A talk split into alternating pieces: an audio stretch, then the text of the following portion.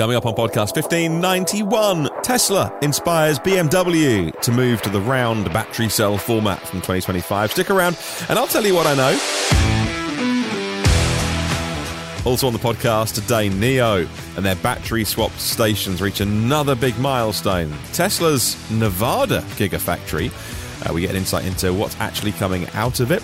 And there's a rather bonkers Ariel hypercar uh, from a small British niche car maker to talk about. Well, good morning, good afternoon, or good evening, wherever you are in the world. It's EV News Daily, your trusted source of EV information for Sunday, 11th of September. My name is Martyn Lee, and I go through every EV story, so you don't have to. We'll start with that headline story of the BMW Group using round battery cells. They say an innovative move. Uh, of course, I can think of, you know, one other rather large car maker that's been using 18650s since the Tesla Roadster. Oh, I said the name. There we go. Uh, before moving on to 2170s and 4680s. But uh, it's neither here nor there. It's an innovative move, say BMW, to use cylindrical cells. From 2025, they call it the new class platform. Uh, platform? The. the platform. Uh, BMW is launching a new era, they say, of e-mobility uh, with their newly newly developed round battery cells. According to BMW, they say, the newly developed sixth generation of our lithium ion cells will bring a huge leap in technology that'll increase energy density by more than 20%, improve charging speed by 30%, and enhance range by 30%. To meet our long term needs, we'll be building battery cell factories with our partners, each with an annual capacity of 20 gigawatt hours at six locations in key markets two in China, two in Europe, and two in uh, US, Mexico, and Canada. Based on current market assumptions, they say, costs can be reduced by 50% compared to the fifth generation of BMW's battery technology. And BMW has said they have a goal of bringing the manufacturing costs of EVs down to the same level as combustion cars. A laudable goal. A laudable goal, I'm sure you'll agree. Uh, the BMW innovative round cells never been used before by anyone, uh, with a 46 millimeter diameter. Uh, they're not going to be 46 80s only, though.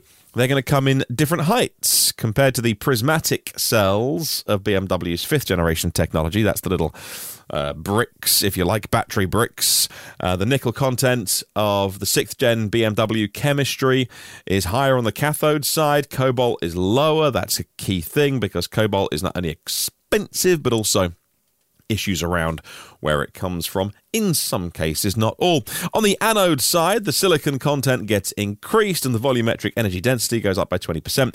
Um, the battery drivetrain and charging technology in their 2025 platform uh, will have 800 volts um, architecture very, very sensible for a variety of reasons, uh, not least charging speed. But 800 volts isn't nirvana. It's not the magic bullet, but it's a good move. Uh, there are some great four, 500 volt systems, but either way, 800 volt system, good. Future proofed. Uh, they're optimizing how the energy is supplied to direct currents, high power stations, they say. And uh, that means that the cars can take over 500 amps uh, so a decent charging speed uh, into those batteries. I'll pop a link to the press release they sent me in the show notes. Now, Eve Energy, EVE, Eve Energy, announced they would make a 50 gigawatt hour factory in China, in Chengdu, uh, but weren't specifying what the cell format is when they first announced this. Now, Eve Energy has a knowledge of how to make these kind of cells. Uh, the company is the production partner of 4680 cells for StoreDot. They are the Israeli company that are working on chemistries to go inside. You see, we talk about 4680. It's just a form factor.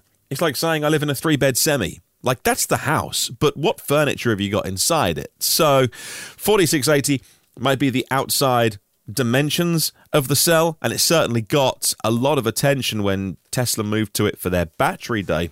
Uh, and I hadn't even heard other companies talking a great deal about 4680 as a form factor before Tesla's battery day. Um, maybe they followed. Maybe they were working it on, on it already, and, and, and Tesla took the glory. I don't know. But Samsung has also announced plans for 46 XX cells, so 46 millimeters diameter, variety of heights between 40 and 60 millimeters. Now, whether Samsung are going to be a BMW partner or not, I don't know for these 46 40s or 46 60s. But great news the BMW are talking about a decent set of specs. Hey, it's three years away, by the way. They're talking about things like 800 volt architectures and and battery technology that is on the road right now. Not only that their competitors are doing, but have done for a while. If you look at the Hyundai Kia platforms and others as well, I'm pretty sure Tesla is uh, going to with their V4 superchargers, um, and perhaps with the Cybertruck, perhaps move to um, a higher voltage and certainly more amps going into their vehicles. So yeah, this is good, but it's not like you know, and the you know, you know, like an Apple presentation. Um, they'll be like, "Oh, here's our new shiny thing." And it's on sale now, and the, the Apple website gets updated immediately. You know, BMW are like, "Here's our shiny thing," and it's three years away. So it's good, it's great. I want to praise them, but don't think you can walk down to your BMW showroom tomorrow and get this stuff. A lot can change in those three years as well in EV world. Now let's move on. NIO has deployed more battery swap stations than ever before. Uh, they're up to the big number. 1100. That is 1,100 battery swap stations. Actually, 1,103. Because you know, being precise, across China. And aside from the battery swapping, NIO's power replenishment network in China uh, their charging stations, in other words, uh, over a thousand superchargers, almost five and a half thousand um, individual chargers at those thousand stations, and almost 900 destination charging stations. Um, as of September the 10th, as of yesterday, uh, NIO's users have done 12 million battery swaps since they started battery swapping. So it's huge, it's mega, and it works really well in China. I don't know the numbers from Norway. It'll be interesting to see if battery swapping works outside of China. Um, if they've issued them, I've missed it, but maybe NIO haven't issued uh, the European battery swap take up if I do go see NIO in Germany before the end of the year, as uh, I think they invited me to go and see uh, when they're ready. Uh, to go see what they're doing in Germany. That's a question I'll ask, which is how are the Europeans taking to battery swapping? We, uh, I would love to see some data on that. Right now, let's talk about Tesla, and we did get some data on this. Um, new data coming out of Tesla reveals the output of the Powerwall the mega packs, the motors they make for their vehicles, and the batteries. Now, what we're talking about here is what's coming out of Giga Nevada, the original Gigafactory, and the one that was going to be, you know, the biggest building on the planet, the one that was going to be much bigger than it actually ended up being, the one that's going to be covered in solar panels. Uh, but there we go. You know, the, the hype did the job at the time when Tesla was struggling. So there we go.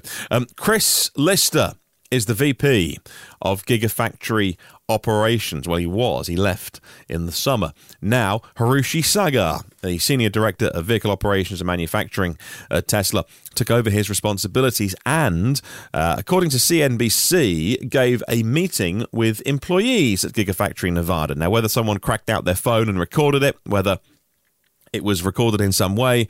Uh, that audio recording was passed on to CNBC, who have given details of what the staff were told at Giga Nevada. They were told that, and this is quite rare data, by the way, coming out of Tesla. They don't issue this in their press releases or their investor information that I know of. Gigafactory Nevada, so we're talking about uh, what's coming out of Sparks particularly, uh, made 283,473 drivetrains in the second quarter of this year. So, in a three month period, Q2, 283,000 drivetrains. The factory needs to maintain a steady output of 8,800 high voltage battery packs a week in order to feed Fremont a capacity to produce 42 megapacks per week, according to electrek.co, and that it produced 37,600 Powerwalls in the second quarter of the year, but now uh, are able to make 6,500 Powerwalls per week. So I think the big news there, um, whilst the drivetrains thing is interesting, um, that they treat Fremont like a customer. Not that it's, hey, our buddies in the same company, but that Tesla Fremont is a customer a client, if you like, of Tesla. Nevada, and that it's their job to provide the customer with what they need, which is 9,000 battery packs a week. Really interesting. Um, and also the fact that they're upping Megapack and Powerwall suggests to me that Tesla have a decent supply of cells right now. Let's move on. And you may recall that the um, purchase of Maxwell Technologies three years ago had the goal of improving Tesla's battery technology. They have a dry coat process. Let me explain that. Um, it's a way of manufacturing electrodes for batteries, and the dry coat process, in theory, helps Tesla eliminate the wet process. The, the many steps in the wet coat process um, that will simplify vastly uh, battery cell production. Makes it cheaper, quicker, and has less of an environmental impact as well. Explaining Reuters that between the dry coat process and the size, the physical size of the battery cells getting bigger.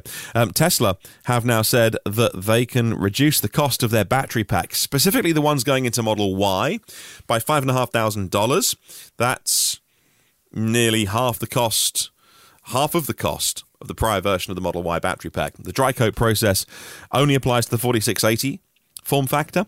And while Model Y is the only Tesla made using their own Tesla cells, uh, they could eventually be used in other Tesla vehicles as well. At some point, we'll wait and see. Right, coming up soon, a bit more Tesla news, and we'll talk about BYD and uh, which one versus CATL are dominating the battery wars in China, and uh, we'll talk about the Volvo XC90. Those stories are on the way. Stick around. Okay, final bit of Tesla news today, and they are evaluating the feasibility of a lithium hydroxide refining facility on the Gulf of Texas. Tesla said the plant would be focused on the development of battery grade lithium hydroxide, be the first of its kind in North America, according to the Texas Controller's Office, writes CNBC.com. Now, if Tesla's application does get approved, construction could well begin at the end of this year and it gets into commercial operations by 2024. The price of lithium is up 120% this year alone. Tesla's move is also likely a bid to diversify the supply of its lithium and battery production. China controls more than half of the world's lithium processing and refining. The United States, just 1%. Okay, moving on. Let's go to China next, where the two companies CATL and BYD continue to dominate the lion's share of China's power batteries. Last month in August, China's power battery installed base, how many batteries were put into EVs, was 27.8 gigawatt hours, up 121% year on year. CATL are first in the world with 13 gigawatt hours installed, and CATL uh, just ahead of BYD BYD in second place. I say just ahead, that's a lie. They're twice as far ahead. Uh, BYD is about 6, uh, 6.08 gigawatt hours, uh, about a 21, 22% share of the Chinese market. Now, Citroën are next in the news. The little Citroën Ami. It's a tiny little car, not even a car, it's a quadricycle, and it'll do 28 miles an hour. And if you're in France and you're 15 years old, you can drive it. The Citroën Ami has now got some extra tools you can play with. The My Ami tool, it uses your smartphone. So it uses your iPhone or your Android phone to basically be the car's infotainment system. Uh, you can already connect your phone to the Citroen Ami. Uh, you need a little dongle to do that. Uh, but now you can access things like the charge level of the car and key information by using the Citroen app. Now, there is no display in the Citroen Ami. Well, there is, but it's a tiny, very small, essential information display. There's no big central touchscreen or anything. So now you can access more features like navigation on your phone, internet radio, uh, make calls through the Bluetooth, and Citroën Switch, as they're calling it, uh, is a new control unit for the steering wheel that connects to the smartphone via your Bluetooth. You can access it through steering wheel uh, buttons, so you haven't got to take your eyes off the road, and uh, you can put that little Citroën Switch wherever you want on the steering wheel, or even anywhere in the cabin if you want to, as long as the smartphone, your smartphone, is placed in the holder on the dashboard, uh, so you're within eye, sort of just taking your eyes off the road slightly look down at your phone as you would, you know, the infotainment system of a normal car. So yeah, there's not too much from the Citroen Ami, but it's a very cheap car as well. But if you want some more stuff, infotainment, internet radio, sat nav, then bring your own is the order of the day. Let's go to Volvo next. And recent filings have unearthed Volvo's XC90. Now, the XC90 is the flagship big SUV, and it appears that the large car will embrace the electric revolution. Reports say it will either be called two things. Now, over the years, I have reported because somebody at Volvo, I think on stage at an event, said it'll begin with an E. And I think somebody found a filing with the name Embla on it. So I've been reporting that the XC90 called, be called, could be called the Embla. Equally, it could just be called the EXC90. So when the when they said it starts with an E, I mean they could have been literal. It might not be moving to a naming convention. They might stick with the numbers and letters and just call it EXC90 looking at these filings, uh, there's no mistaking uh, what this car is. It is the Volvo XC90, but we've got some EV uh, additions here with the grille uh, blanked off, the uh, Thor hammer headlamps uh, from the side looks like an XC90 or a stretched XC60, according to carscoops.com. The interior dimensions of the three row crossover do get bigger for the electric version because it's going to be on an EV platform. So, battery down nice and low, more cabin space inside. And looking at these filings, uh, these patent images, a horizontal themed dashboard. So, a big, horizontal, huge portrait style screen and uh, critical driver information could come from the steering column mounted display, maybe a head up display, uh, but definitely channeling, channeling, channeling its inner Tesla here because getting rid of that display behind the steering wheel. But like I say, they could go with other things, a projection, a head up display, those kind of things. And so there will, I imagine there'll be something in front of the driver. Um, but yeah, no screen behind the steering wheel in these pictures. That'll be very interesting. Powering the EXC90 or the Embla. Uh, single motor or dual motor, four wheel drive, of course. Maybe 450 horsepower, ballpark, 100, maybe 100 kilowatt hour battery. You'd think that that platform is 800 volts architecture, so you're going to get some really decent charge speeds at that kind of level. Now let's talk about uh, some crazy crazy performance of the Ariel hypercar. Now, Ariel is a small niche manufacturer of bonkers uh, cars uh, like the Ariel Atom, and now they're going electric. Well, they've been since 2014 or so. They have been talking about going electric, and now they're using some uh, government money here in the UK to develop some ideas. The uh, they call it the hypercar. The Ariel hypercar has 1,180 brake horsepower, and it weighs about 1,400 kilograms. So you put four motors on each in the you know a motor on each uh, corner and a very lightweight car. You can also go with a very lightweight battery. So they said that the range would have 150 miles, but with a car like an Ariel, which is designed for one or two people. Uh, it looks like the Batmobile, to be honest with you, or that car that went up the uh, the Goodwood Hill. I forget the name of it. Um, it looks like that. Uh, it doesn't need a big battery. It needs to be lightweight and ridiculously fast. It, they say that there'll also be a version that comes with a range extender. That would be a micro turbine running on some sort of fuel uh, that then charges the battery. Now, Ariel makes around 25 motorbikes and 100 Ariel Atoms and Ariel Nomads as well uh, per year.